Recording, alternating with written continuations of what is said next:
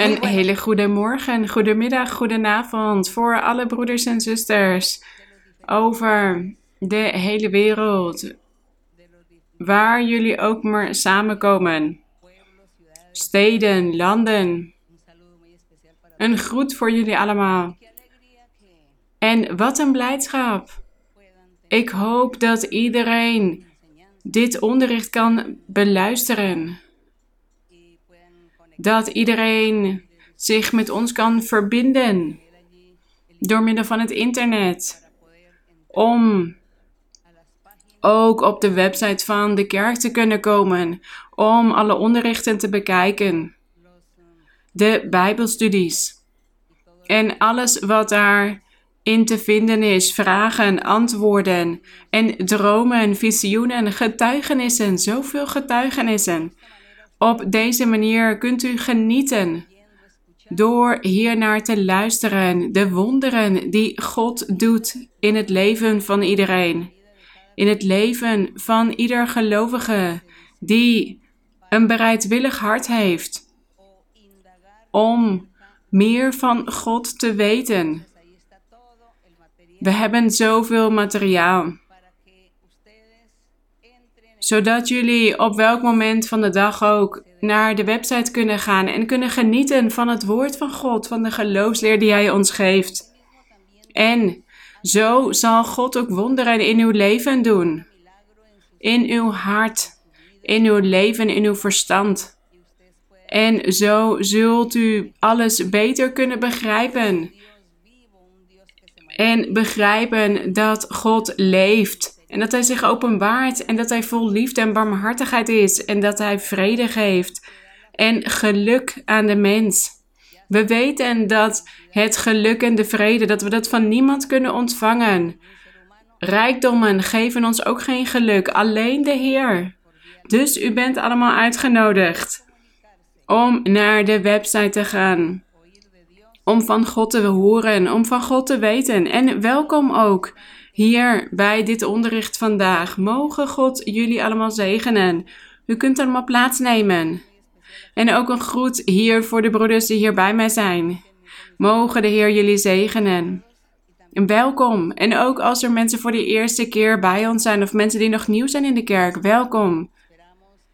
Wij hopen dat jullie bij ons blijven. Dat jullie aan het volk van de Heer worden toegevoegd. De glorie en de eer zijn onze God. Wij danken onze God. Altijd weer voor zijn zegeningen, voor zijn weldaden. Wij danken Hem, omdat Hij bestaat.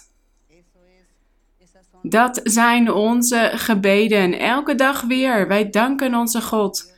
Elke dag. Want Hij heeft zich vernederd om naar ons om te kijken, om ons uit te kiezen. En dit is een groot voorrecht. Want er zijn zoveel mensen op de aarde en God heeft ons uitgekozen om zijn waarheid te leren kennen. De glorie en de eer zijn onze God.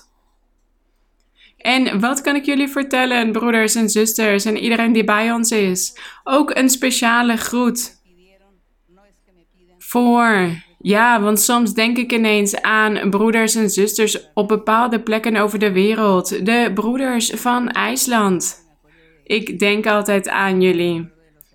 Die broeders die zo ver weg zijn. En ik bid ook voor jullie allemaal. En ik bid voor alle plekken van samenkomst, maar ik kan jullie niet allemaal opnoemen. Een zegen voor iedereen.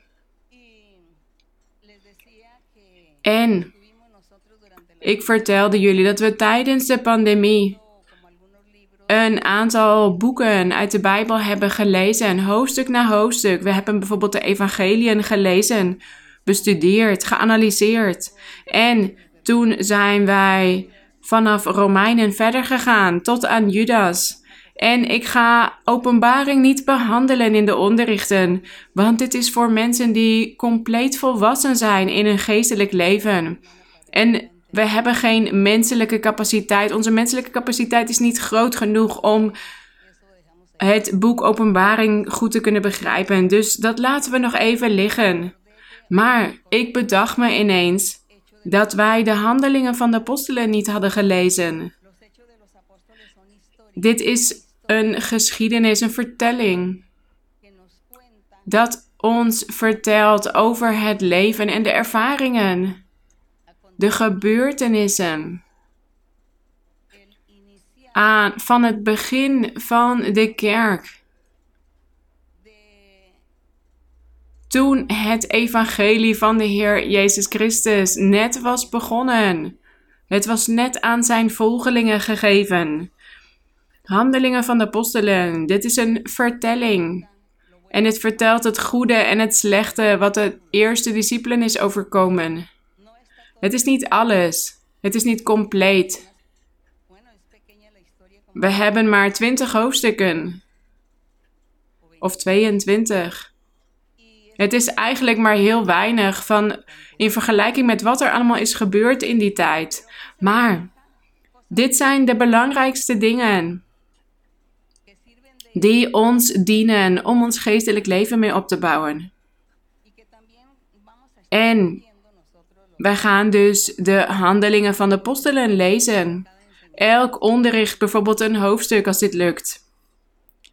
En dan gaan we lezen over veel personages, wat hen is overkomen. En dit zal ook vrucht brengen in ons leven. Want wij gaan eruit halen wat voor ons belangrijk is, wat wij ervan kunnen leren en wat wij ook moeten doen. Dus deze vertellingen of deze geschiedenis lezen. Dit zal veel vrucht brengen in ons geestelijk leven, ik weet dat. Het zal van groot nut zijn in ons geestelijk leven. En ja, sommige passages lijken geschiedenis, een vertelling, iets wat in het verleden is gebeurd. Maar we gaan hiervan leren. En wij gaan bekijken hoe wij dit vandaag de dag ook in ons leven kunnen zien. En hoe hun leven was in die tijd. En we gaan hier prachtige dingen in vinden die ons leven gaan opbouwen. Handelingen hoofdstuk 1. Daar gaan we beginnen. Dit zijn 26 versen. En hier staat in vers 1. Het eerste boek heb ik gemaakt, o Theophilus, over alles wat Jezus begonnen is te doen en te onderwijzen. Hier zien we dat dit personage, dit was Lucas geweest. Hij had dit boek geschreven naar iemand met een hoge positie. Theophilus. Dit was een persoon die intellectueel erg voorbereid was. Hij had veel gestudeerd.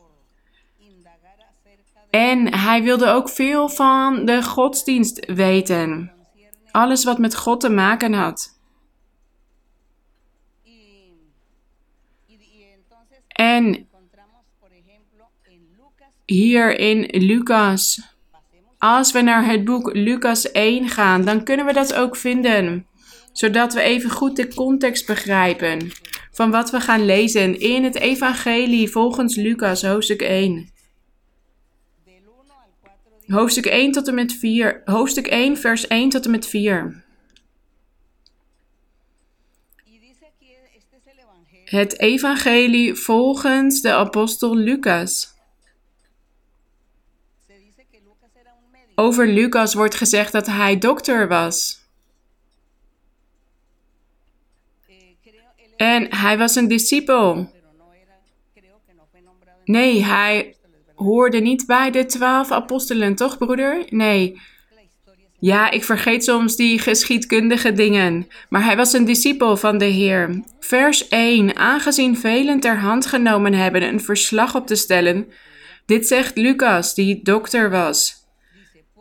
Velen hadden ter hand genomen een verslag op te stellen van de dingen die onder ons volkomen zekerheid hebben. Zoals zij die van het begin af ooggetuigen en dienaren van het woord zijn geweest, de apostelen. Zij waren die ooggetuigen en dienaren van het woord geweest, aan ons overgeleverd hebben. heeft het ook mij goed gedacht, na alles van voren af aan nauwkeurig onderzocht te hebben, het geordend voor u te beschrijven, hooggeachte Theophilus. Dus dit was een belangrijk personage, want hier staat hooggeachte.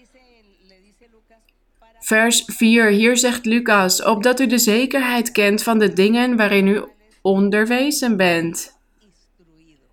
Dus, Lucas had veel gestudeerd. En deze Theophilus ook.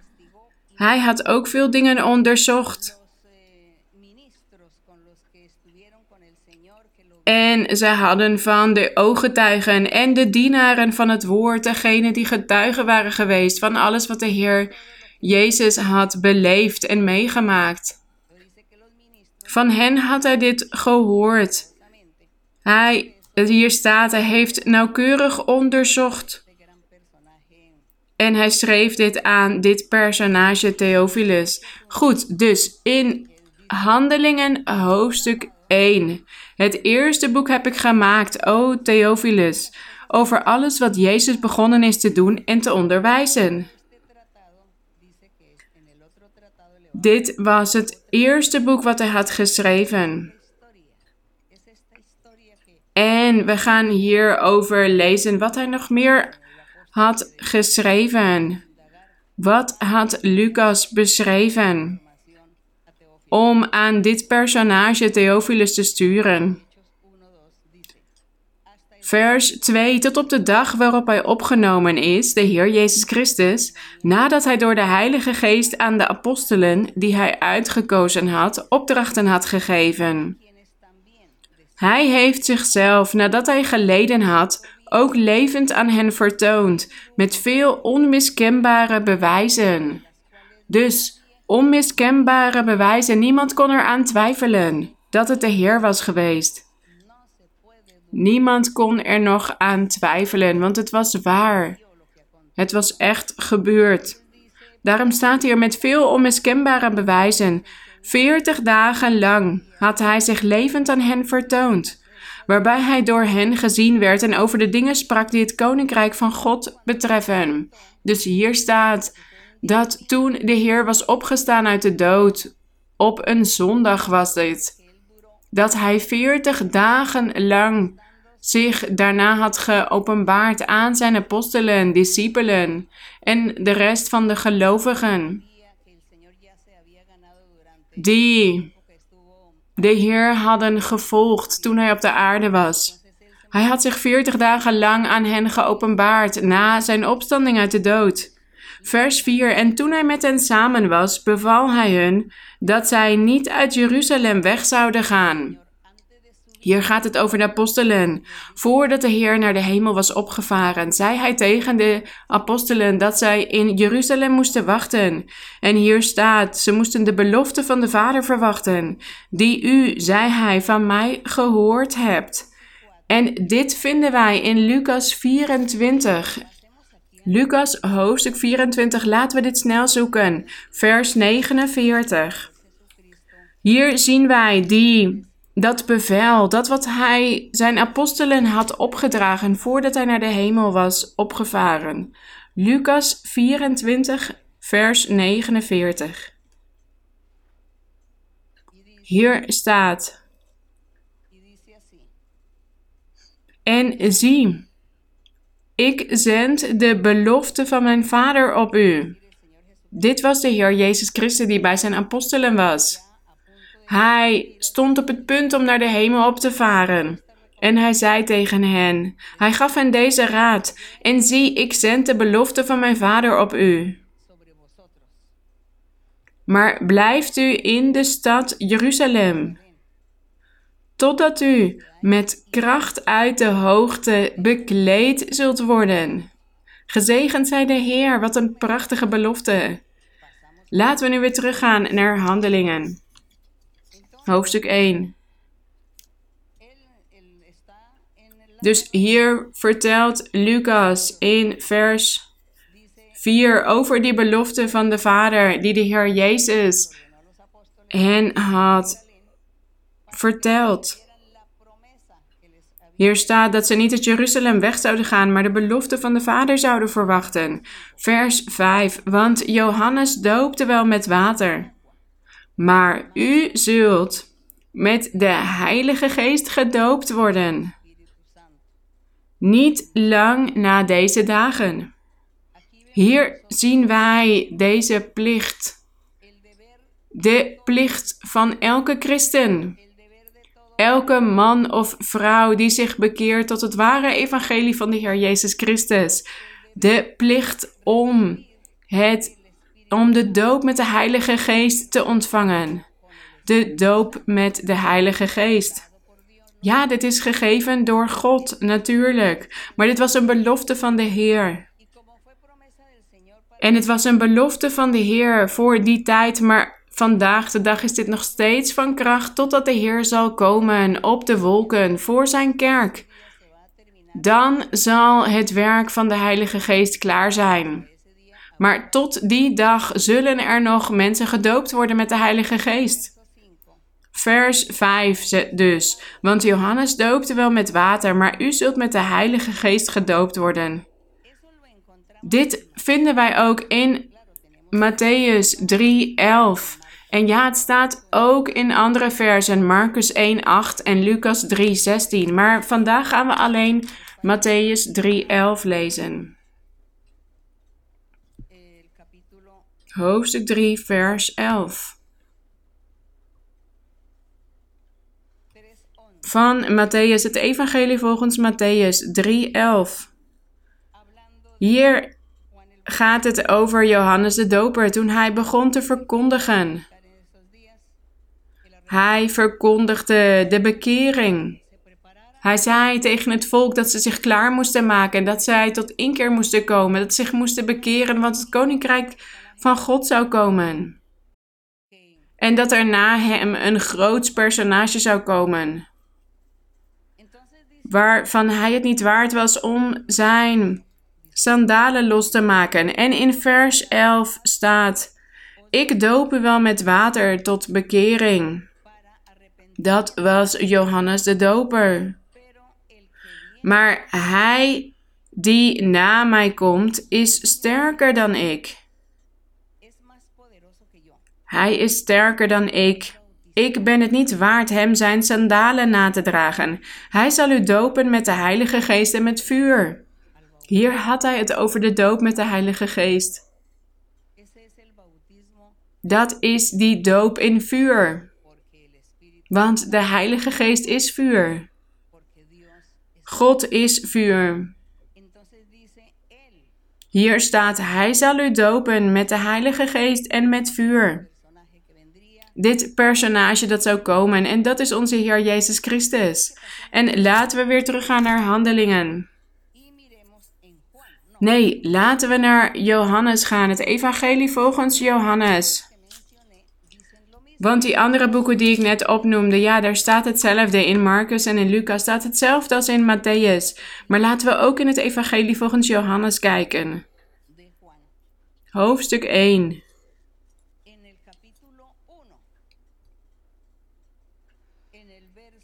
Johannes, hoofdstuk 1, vers 33.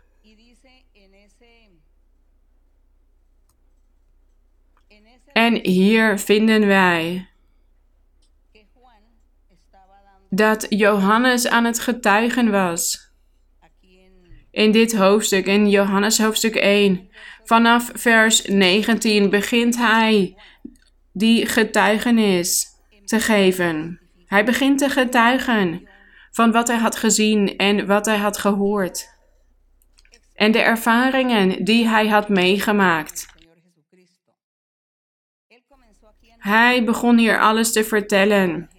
Want mensen vroegen hem: bent u de profeet? En hij zeide: nee, ik ben de profeet niet. En hij begon tot hen te spreken over het koninkrijk der hemelen, zodat ze tot inkeer zouden komen en zich zouden laten dopen in water. En we lezen dat toen zij zich lieten dopen in water door Johannes, dat zij hun zonden beleden aan Johannes, zodat zij door God vergeven zouden worden voor hun zonden. omdat zij de wet van God, de wet van Mozes, niet in acht hadden genomen. Daarom leefden zij in zonden. En daarom had God Johannes geopenbaard dat hij de mensen moest dopen in water, zodat ze hun zonden zouden belijden en zodat ze vergeven zouden worden voor die zonden. En op die manier zou het evangelie verkondigd kunnen worden, het goede nieuws van verlossing. Nadat zij tot inkeer zouden zijn gekomen, nadat zij zouden hebben erkend wat ze hadden gedaan, dan zou de verlossing komen. Dat is wat Johannes had gedaan, dat was zijn werk en daar getuigde hij ook van.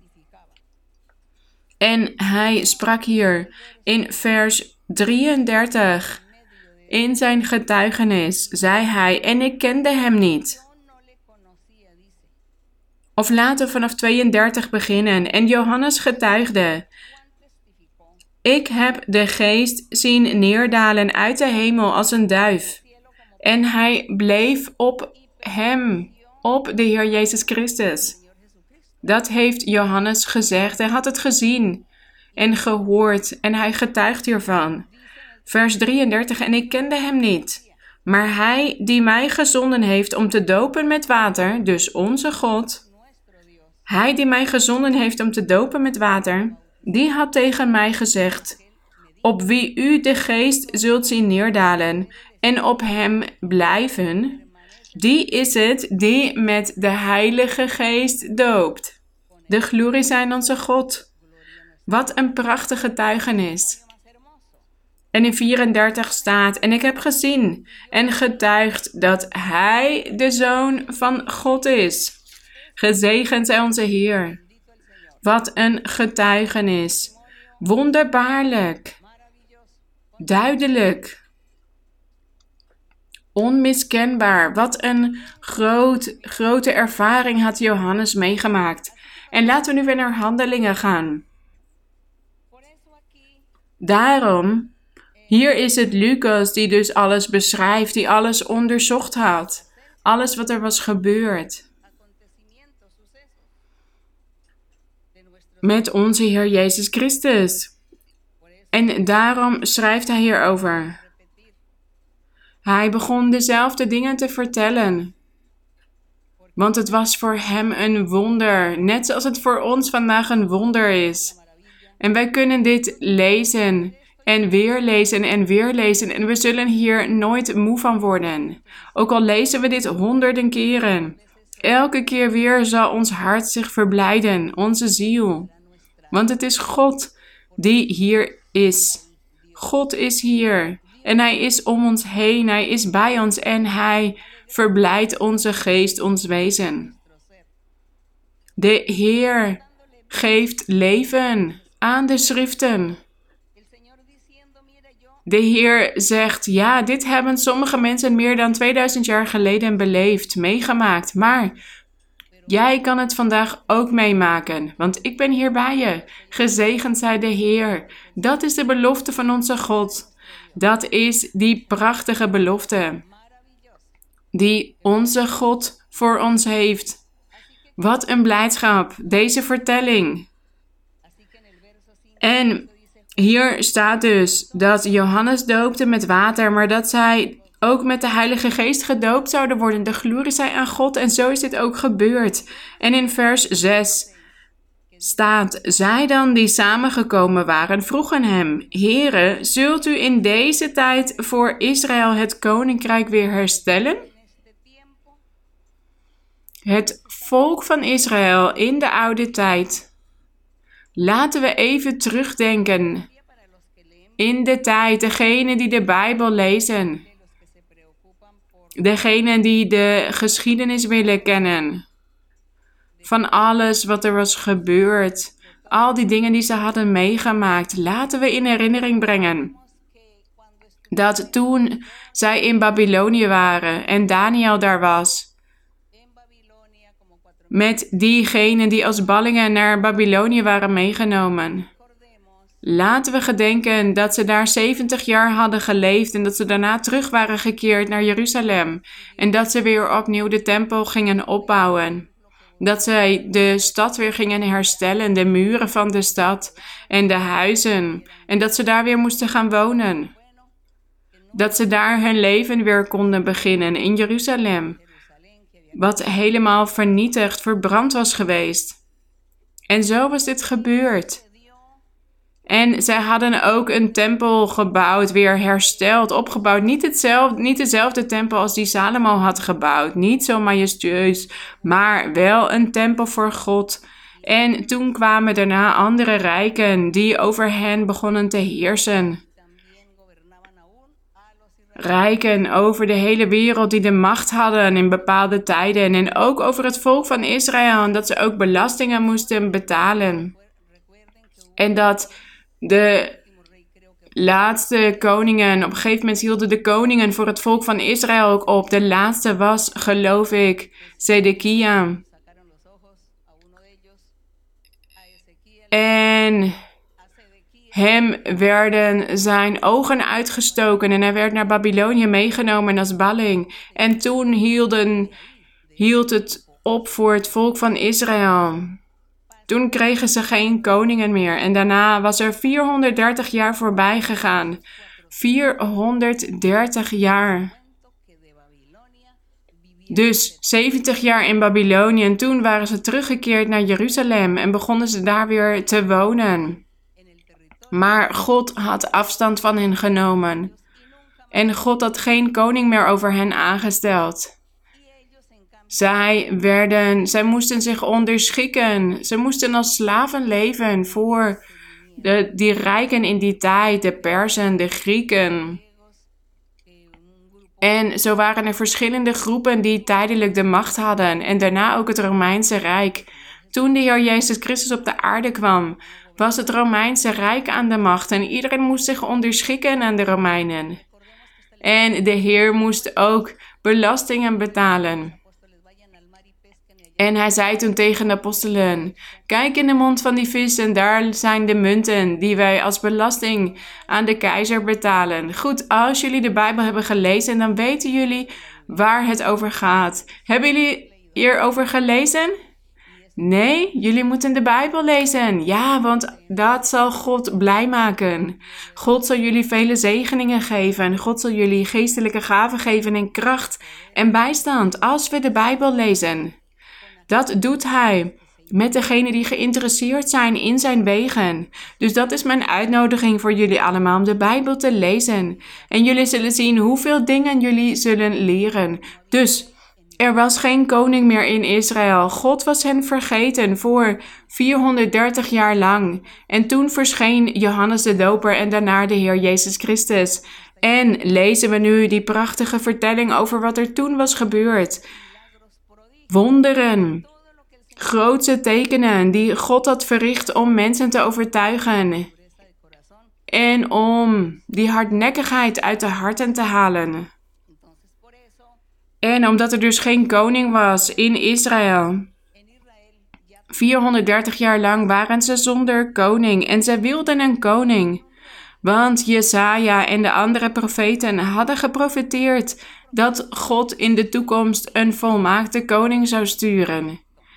En dat onder die volmaakte koning iedereen vrede zou hebben, voorspoed, geestelijke voorspoed, materiële voorspoed.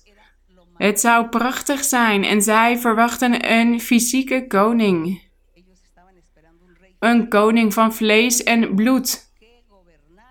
Die zou heersen. En er zou overvloed zijn en voorspoed en vrede en geluk voor iedereen. Dat waren de beloften. Maar zij hadden het niet goed verklaard. Het was niet iets materieels, iets fysiek. Het was een geestelijk koningschap. Een geestelijk koninkrijk. Wat God had beloofd. En daarom hebben ze ook de Heer Jezus Christus verworpen. Want het ging over het geestelijke, maar dat begrepen ze niet. De Heer zei, mijn koninkrijk is niet van deze wereld. En dat begrepen zij niet. Want zij wilden een fysieke koning. En zij hebben die fysieke koning niet ontvangen tot op de dag van vandaag. Want wij hebben een geestelijke koning, onze Heer Jezus Christus. En daarom, in dit vers, nu kunnen we dit beter begrijpen. In vers 6, zij dan die samengekomen waren, dus in die tijd met de Heer Jezus Christus, vroegen hem: Heere, zult u in deze tijd voor Israël het koninkrijk weer herstellen?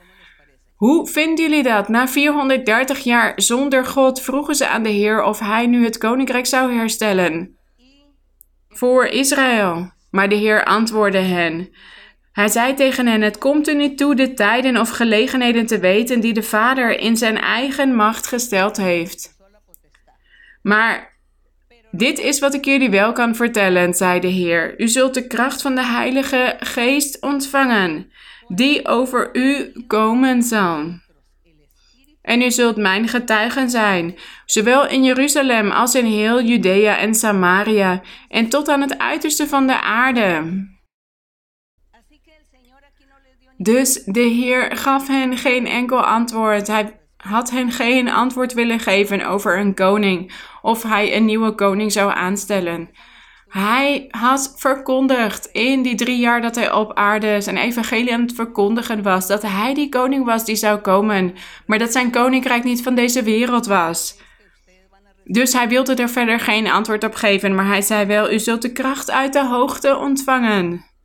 Want wanneer de Heilige Geest over jullie zal komen, dan zullen jullie getuigen van mij zijn over de hele wereld.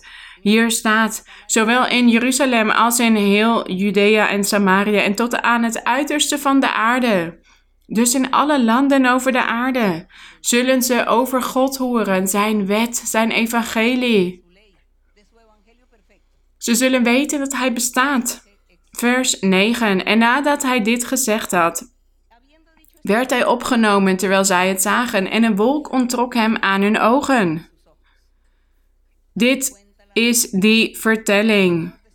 Dat de Heer dus een aantal instructies had gegeven en toen opgenomen werd in een wolk.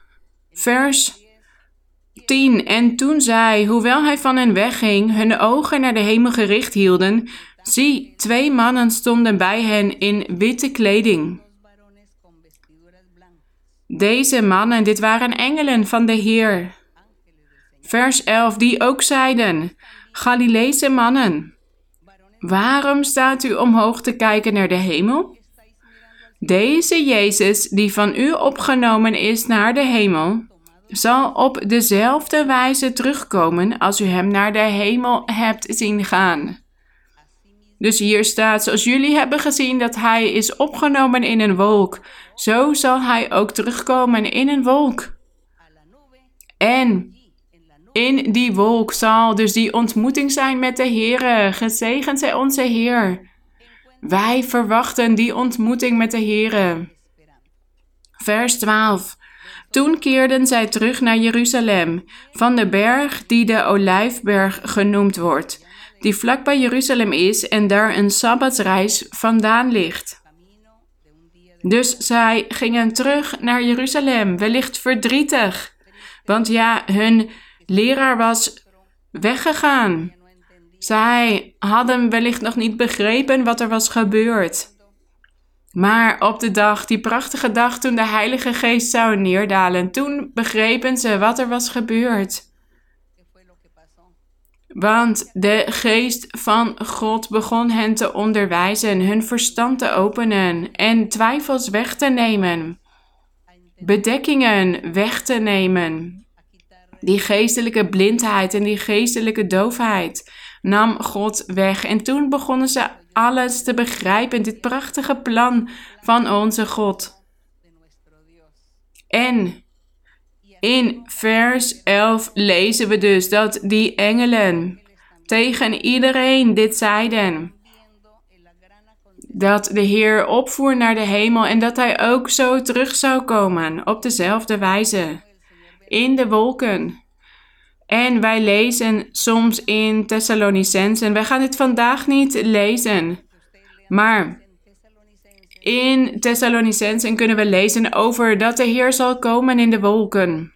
En dat hij zijn kerk zal komen ophalen, maar dat zijn kerk eerst volmaakt gemaakt wordt. Een volmaakte kerk, zonder rimpel, zonder smet, zonder vlek, zonder zonde.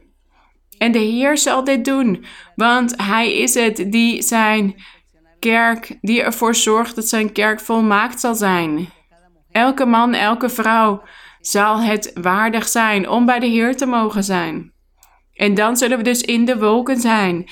Degenen die dan al overleden zijn. Ja, wellicht zijn wij dan ook al overleden. Wanneer de Heer komt voor zijn kerk.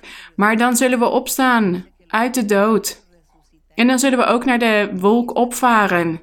Om bij de Heer te mogen zijn. En wie dan op dat moment nog in leven is op aarde. Hun lichaam zal ook veranderd worden. Hun fysieke lichaam zal een geestelijk lichaam worden. En zij zullen ook opvaren naar de hemel. Naar de wolken. Dat is die prachtige belofte van de Heer. En de apostelen vertellen hier ook over. En sommigen noemen het de opname van de kerk. Maar wij zeggen gewoon, ja, de Heer zal komen in de wolken om zijn kerk op te halen. En mensen hebben hier zoveel vragen over. Hoe zal dit gebeuren? En hoe is het dan als mensen gecremeerd zijn? Als hun lichaam niet meer bestaat? Alleen nog maar as. Ja, dat is voor mensen zo. Voor mensen is er dan alleen nog maar as. Maar voor God is er niet onmogelijk, want God heeft ons gemaakt. Dus ja, hij kan het as weer bij elkaar halen en er weer een lichaam van maken.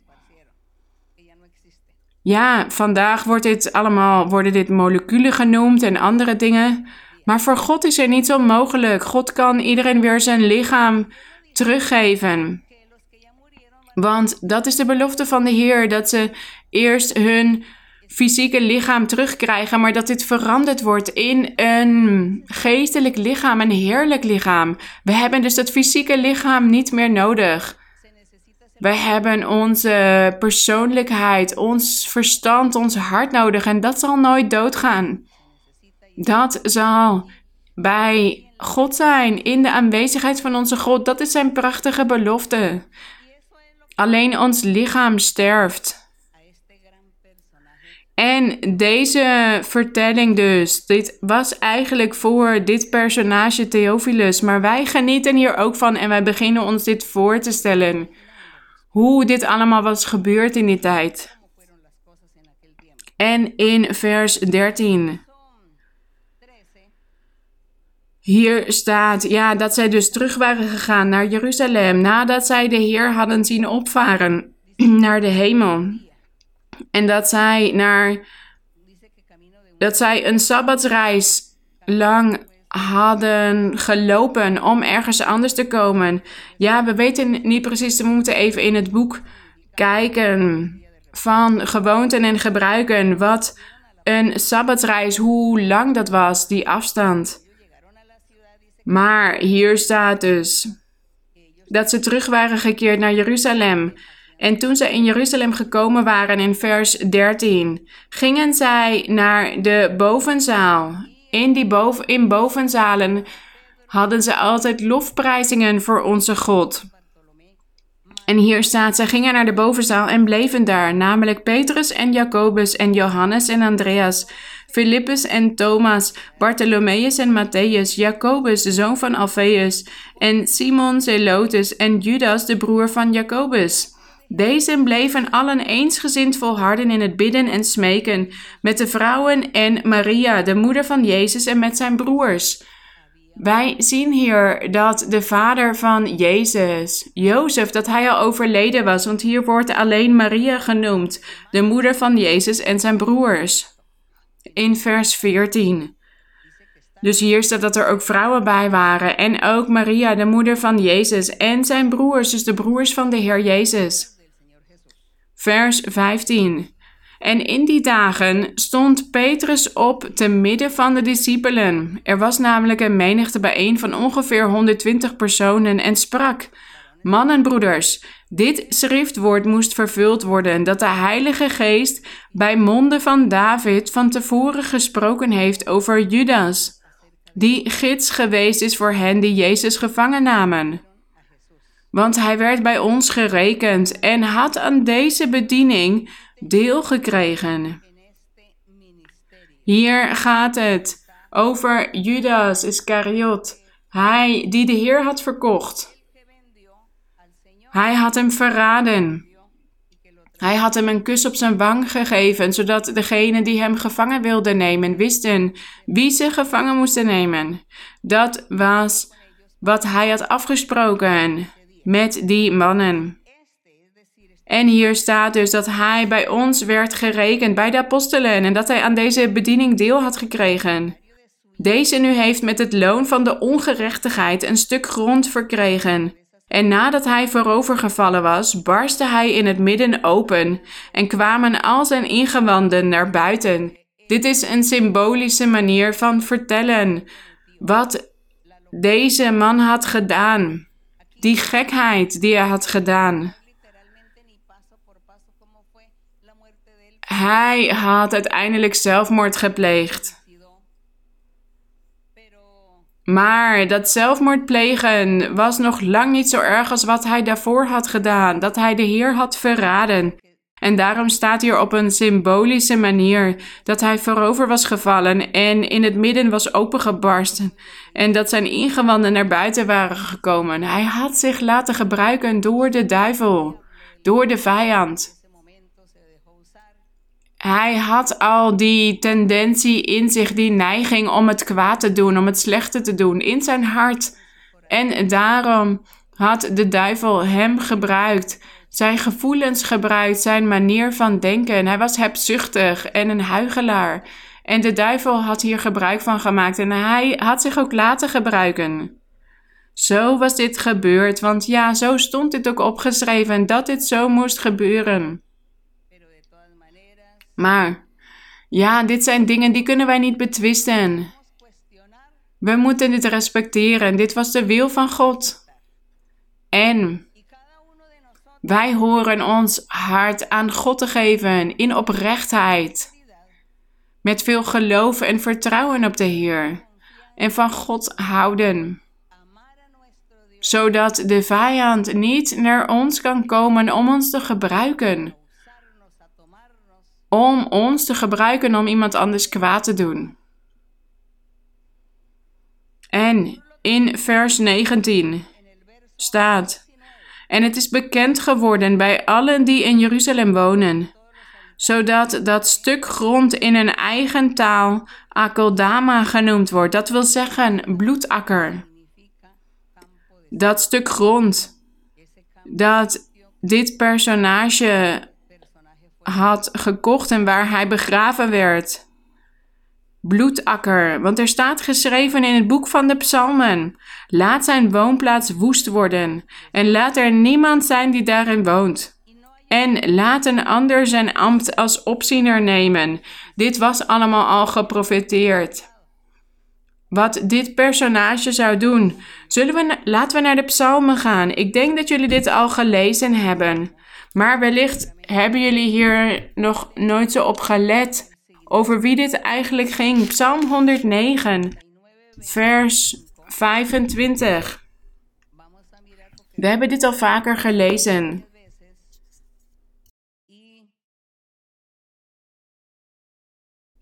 Maar wellicht hadden we niet door over wie dit ging. Maar laten we eerst naar Psalm 69 gaan. Psalm 69, vers 25. En dan ga ik een paar versen teruglezen, zodat we het beter kunnen begrijpen. Psalm 69, vers 22. Ja, zij hebben mij gal als mijn voedsel gegeven. In mijn dorst hebben zij mij zure wijn laten drinken. En dit was de Heer echt overkomen. Dat kunnen we ook lezen in de evangeliën. Vers 23. Laat hun tafel voor hen tot een strik worden en voor hun gasten tot een val. Dit was die vervloeking, die straf voor die kwaaddoeners, voor wat ze allemaal met de Heer hadden gedaan. Vers 24. Laat hun ogen verduisterd worden, zodat zij niet zien. Doe hun heupen voortdurend wankelen. 25 Stort over hen uw gramschap uit. Laat uw brandende toorn hen treffen. Laat hun tentenkamp verwoest worden. In hun tenten geen bewoner zijn. Kijk, dit is die vervloeking. Die straf voor de vijand en zijn volgelingen. Of zijn helpers, degenen die zich laten gebruiken door de duivel. Degenen die zich lieten gebruiken in die tijd om de Heer Jezus Christus kwaad te doen. En laten we nu naar Psalm 109 gaan. Psalm 109 vers 8.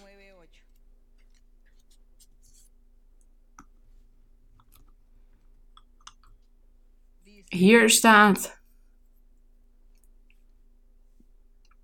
vers 6. Stel een goddeloze over hem aan. Die goddeloze, de duivel. En mogen de Satan aan zijn rechterhand staan. Dus de Satan gebruikt mensen. Mensen die al kwaad in hun hart hebben. Om nog meer kwaad te doen. Hij gebruikt mensen.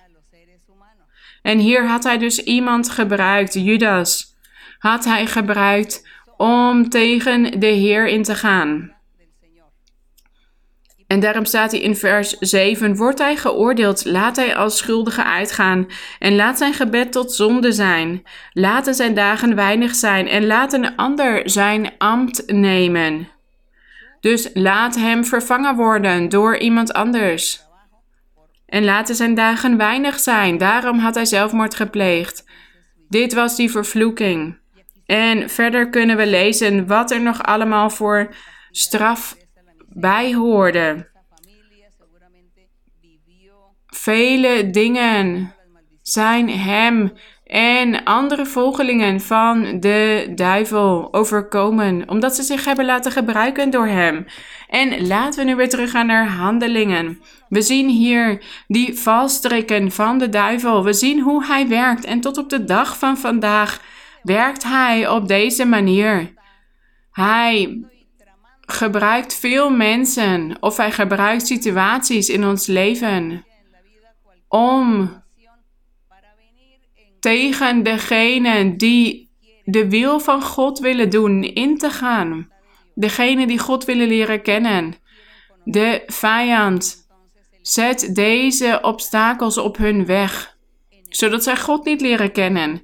En daarom zijn wij constant aan het strijden tegen deze machten, die geestelijke machten. Krachtige wezens. Dit is onze strijd, elke dag weer. Wij moeten strijden tegen zoveel kwaad, tegen de vijand. Op het juiste moment om te kunnen overwinnen. Om die zegen van God te kunnen ontvangen en God te kunnen behagen. Want dat is wat wij willen. God behagen, zijn wil doen. Maar die vijand die wij hebben is sterk en hij staat tegen ons op. Maar wij hebben krachtige wapens. Wij hebben ons gebed en wij hebben ons vertrouwen op God. En die zekerheid, die overtuiging in God. Dat zijn onze krachtige wapens tegen het kwaad. En zo kunnen wij de duivel overwinnen. En zullen wij dit blijven doen? Dit zijn geesten. Het zijn demonen. Kwade geesten. En wij zijn fysiek. Wij zijn vlees. Dus wij zijn eigenlijk zwakker. Maar vanwege ons gebed. Vanwege onze overtuiging. Onze liefde voor God. En het verlangen. God te volgen. En zijn wil te doen. Dat maakt ons sterker. Dat is een sterk wapen dat wij hebben tegen de vijand. Dus wij moeten altijd bekleed zijn met die wapenrusting. We moeten altijd die wapens bij ons hebben, elke dag weer, om deze vijand te kunnen verslaan. Want hij is krachtig, ja. Kijk, we lezen nu over meer dan 2000 jaar geleden en vandaag de dag hebben we nog steeds dezelfde vijand en hij doet dezelfde dingen, ook tegen ons, tegen de kinderen van God. Om hen te vernietigen. Maar dankzij God hebben wij dat verstand, dit begrip om ons te kunnen verdedigen. En God geeft ons die wapens. Hij maakt ons klaar voor de strijd. Hij geeft ons het zwaard, een tweesnijdend zwaard, het woord van God, de kracht van God om ons te verdedigen. Overtuiging, zekerheid in God. Al die dingen zal de duivel in ons zien en zo zullen wij dan overwinnen. De glorie zij aan God. Dus wij zullen dan niet deze vervloekingen ontvangen, deze straffen. Zoals dit personage, wat hem allemaal is overkomen, omdat hij zich door de duivel had laten gebruiken. De vijand, de Satan, of hoe we hem ook noemen. Vers 21. Het is dus nodig dat een van de mannen die met ons omgegaan zijn, gedurende heel de tijd dat de Heere Jezus onder ons in en uitging. Hier wilden de apostelen een nieuwe apostel erbij zoeken, omdat Judas geen apostel meer was. Hij had zichzelf het leven afgenomen en zij wilden dat er toch 12 apostelen door zouden gaan. Zij hadden wellicht niet begrepen dat de Heer in de toekomst veel apostelen zou laten opstaan. Veel meer dan 12. En veel meer profeten en evangelisten. En herders en leraars en leraressen van het woord van God. Zij begrepen dat niet in die tijd. Dus zij zeiden, ja, we moeten een nieuwe aanstellen. Want we waren 12 apostelen en nu zijn er nog maar 11 over. We moeten nog iemand benoemen, zodat we weer 12 zijn. Ja, zij hadden die grootheid niet begrepen. Ze konden niet bevatten wat er in de toekomst zou gebeuren. Zij begrepen dat nog niet in die tijd. Dus op een menselijke manier hebben ze gewoon een nieuwe apostel aangesteld, zodat er weer 12 waren. Het was niet nodig geweest. Maar God had het hen ook niet verboden. God verbood het hen niet. Hij dacht, ja, als zij hierdoor gelukkig zijn en als zij dit fijn vinden, laat er dan nog een apostel bij zijn. Zodat er weer 12 zijn.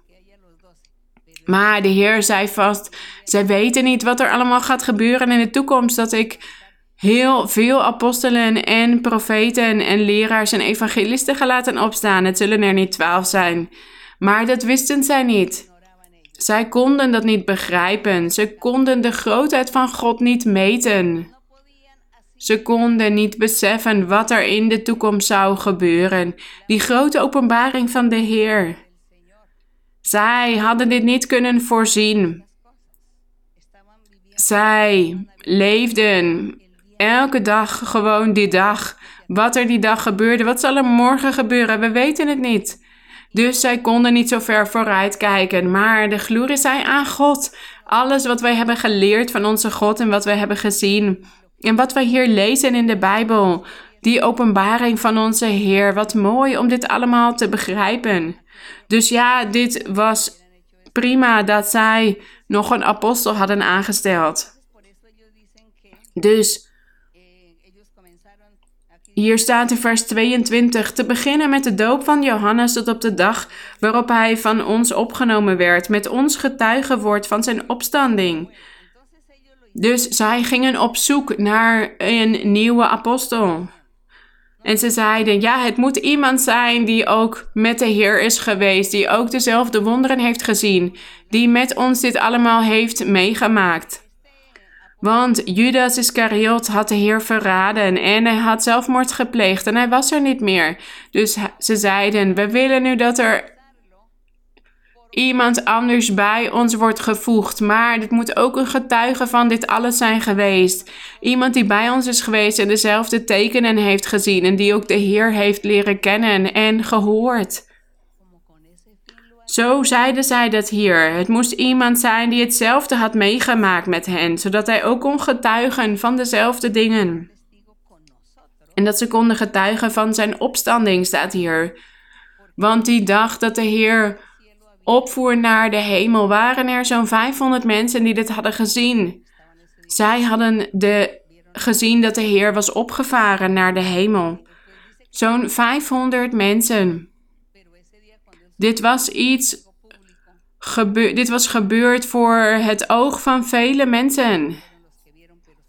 Dus de apostelen zeiden hier, ja, we waren 12. Dus we moeten er nog 1 iemand bij hebben die ook kan getuigen. Die ook de tekenen heeft gezien. En die de Heer heeft zien opvaren naar de hemel. En hier staat dat zij er 2 voorstelden. Jozef, die Barsabas heette, die ook Justus genoemd werd, en Matthias. Dus deze Justus en Matthias, die waren ook getuigen geweest van alles. Ze waren discipelen van de Heer geweest. Geen apostelen, maar wel discipelen. En ze hadden al die wonderen gezien. En ze hadden ook de Heer zien opvaren naar de hemel. Dus daarom zeiden ze, oké, van deze 2 laten we er eentje uit kiezen. En zij baden en zeiden, u Heere, kenner van het hart van allen, wijs van deze 2 er 1 aan, die u uitgekozen hebt om deel te krijgen aan deze bediening, namelijk aan het apostelschap, waarvan Judas afgeweken is om naar zijn eigen plaats te gaan. Vers 26, en zij wierpen hun loten. En soms vragen mensen, hoe kan het nou dat ze dit door middel van loten deden? Kan God het hen niet gewoon openbaren door middel van dromen of visioenen of een openbaring wie gekozen moest worden? Maar laten we gedenken dat zij op dat moment nog niet de Heilige Geest hadden ontvangen. Zij waren nog niet gedoopt met de Heilige Geest. Ze hadden de geestelijke gaven nog niet ontvangen op dit moment. Zij handelden daarom op de manier dat het volk van Israël altijd had gedaan volgens de wet van Mozes. Onder de wet van Mozes wierpen zij altijd loten, zodat het allemaal eerlijk zou gaan, zodat ze geen fouten zouden begaan bij belangrijke beslissingen. Zij wierpen dan loten en dan viel het lot op iemand. Zo deed ze dat in die tijd. En zo deed ze dat dus nu ook nog op dit moment, omdat de Heilige Geest toch niet was neergedaald op hen. En sprak de Heilige Geest nog niet tot hen persoonlijk, zoals hij dit later wel deed, toen hij eenmaal was neergedaald. Op dit moment was dit nog niet gebeurd. Dus zij moesten nog op een menselijke manier zoeken hoe ze het gingen oplossen. En daarom staat hier in 26. En zij wierpen hun loten en het lot viel op Matthias. En hij werd met instemming van allen aan de 11 apostelen toegevoegd, zodat er dus weer 12 waren. Mijn geliefde broeders en zusters, ik denk dat deze lezing van vandaag ons geestelijk leven heeft opgebouwd. Want wij zien hier hoe God dezelfde was gisteren, dezelfde is vandaag. Het is dezelfde God, die krachtige God. Een grote God, rechtvaardige God. Een God die ons vele beloften heeft gedaan. Hij heeft ons grote beloften gedaan en hij zal ons helpen, zodat wij het eeuwige leven kunnen bereiken. Zodat wij ook bij die ontmoeting met de Heere zullen zijn in de wolken. Dus ik nodig jullie allemaal uit om de Bijbel te lezen. Vaak de Bijbel te lezen, elke keer weer opnieuw. En wanneer u de Bijbel leest, spreek dan tot God. En zeg dan, Heer, openbaar mij de dingen. Onderwijs mij. Help mij om dit te begrijpen. Help mij om uw wil te doen. Help mij om u te behagen. Ik wil u behagen. Want ik kan het niet zelf. Help mij daarbij. Laten we oprecht zijn, eerlijk tegen God. En dan zal God heel dicht bij ons zijn. Hij zal aan onze zijde staan. Laten we tot onze God bidden. En laten we hem vragen. Laten we hem vragen wat wij nodig hebben. En vergeet niet om samen te komen. Samen te komen hier in deze kerk, de Kerk van God Ministerieel van Jezus Christus Internationaal. Kom samen en u zult zien hoe God u een nieuw leven zal geven. En hij zal u zegenen. Laten we bidden, gezegende God, krachtige God, geloofd en geprezen zij de naam van mijn God. Gezegend is de koning der ere, de koning Jezus Christus uit Nazareth, de heilige koning, rechtvaardige koning, barmhartige koning. Hij is de koning der koningen, Heer der heren. Hij is krachtig. Onze God is groot. Zijn barmhartigheid is voor eeuwig. Wij danken u, mijn Heer. Wij danken u. De lofprijzing zij aan u, de eer en de glorie zij aan u, mijn Heer. Mijn Vader, wij weten van uw liefde, wij kennen uw liefde, mijn Heer, en ik vraag u om op dit moment uw krachtige hand uit te strekken, uw genezende hand, uw bevrijdende hand, zodat u geneest. Iedereen die ziek is, zoveel ziekten zijn er, mijn Heer, waar mensen onder lijden, psychische ziekten ook. Neem die kwade geesten weg, mijn Heer. Hekserijen, tovenarijen, vervloekingen van de duivel. Vernietig het kwaad en geef iedereen die verkwikking. Zij vertrouwen op u en zij bidden tot u. Zij verwachten u, mijn Heer, en ik vraag u in de naam van uw Zoon, de Heer Jezus Christus, om uw hand uit te strekken en wonderen en tekenen te verrichten. Neem ongeloof weg, twijfel, angst, verlegenheid, beschaamdheid. Om de mond te openen en u te loven. Neem dit weg, mijn Heer, die angst om u te loven, die verlegenheid, zodat iedereen u looft, iedereen u prijst met vreugde, met blijdschap. Gezegende God, wij danken u, mijn Heer. De glorie en de eer zij aan u, mijn Heer. Mijn hemelse Vader, wij loven u. En wij geven u de glorie en de eer in de naam van uw Zoon, de Heer Jezus Christus. Amen. Koor 74, geen verdriet heerst in het hart. No puede estar triste un corazón que tiene a Cristo.